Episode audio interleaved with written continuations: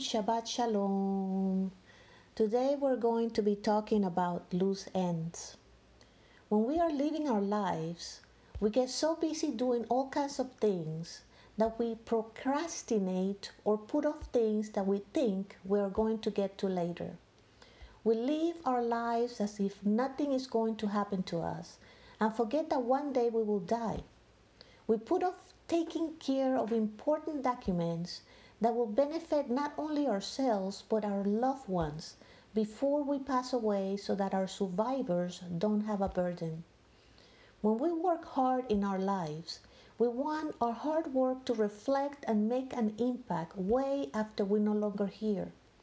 We want our finances, our real properties, our personal properties to continue our legacy by leaving our hard work to our responsible loved ones. Taking time to do these things is the responsible thing to do. Why? Because it is a way to pass down physical support and survival down toward the family line.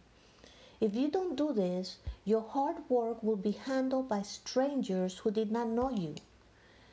Take, for example, Abraham.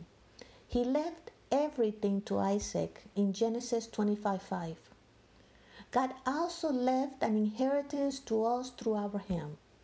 In Genesis twelve seven, it says, Adonai appeared to Abraham and said, to your descendants I will give this land. So he built an altar there to Adonai who appeared to him. There are other places where it talks about inheritance. In Numbers twenty-seven, it talks about the daughters of Zelophehad getting the inheritance from their father. Deuteronomy twenty-one talks about leaving an inheritance. Isaac and Jacob also left an inheritance. In Proverbs, it mentions that a good man should leave an inheritance to his grandchildren, so forth and so on. The scriptures advise us that we should take care of our affairs before we die. For example, Isaiah told King Hezekiah to put his affairs in order because he was going to die. In chapter thirty-eight of Isaiah, you can read about it. As we know the story of Hezekiah, he pleaded to Adonai for more time and God granted it. Even people that are not following God follow this rule.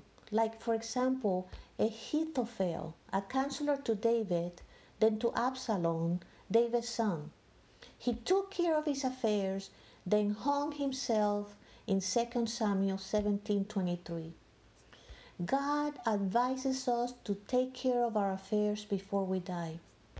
Yeshua definitely did this.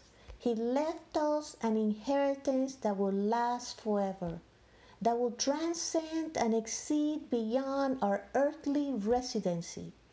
He took care of all of his do-list paperwork while alive. First Peter one three to five. Praise be God, Father of our Lord Yeshua the Messiah, who in keeping with his great mercy has caused us through the resurrection of Yeshua the Messiah from the dead to be born again to a living hope, to an inheritance that cannot decay, spoil, or fade, kept safe for you in heaven. Meanwhile, through trusting, you are being protected by God's power for a deliverance ready to be revealed at the last time. Yeshua left no loose ends. He did not leave anything undone. He did not procrastinate. He did everything in a timely fashion. His death and resurrection assure for us an inheritance that lasts forever. Don't leave any loose ends. Take care of your earthly affairs, but, for, but most of all, pass down the legacy of God's word, an inheritance that will be enjoyed by the beneficiary forever. Abba Father, we thank you for your words.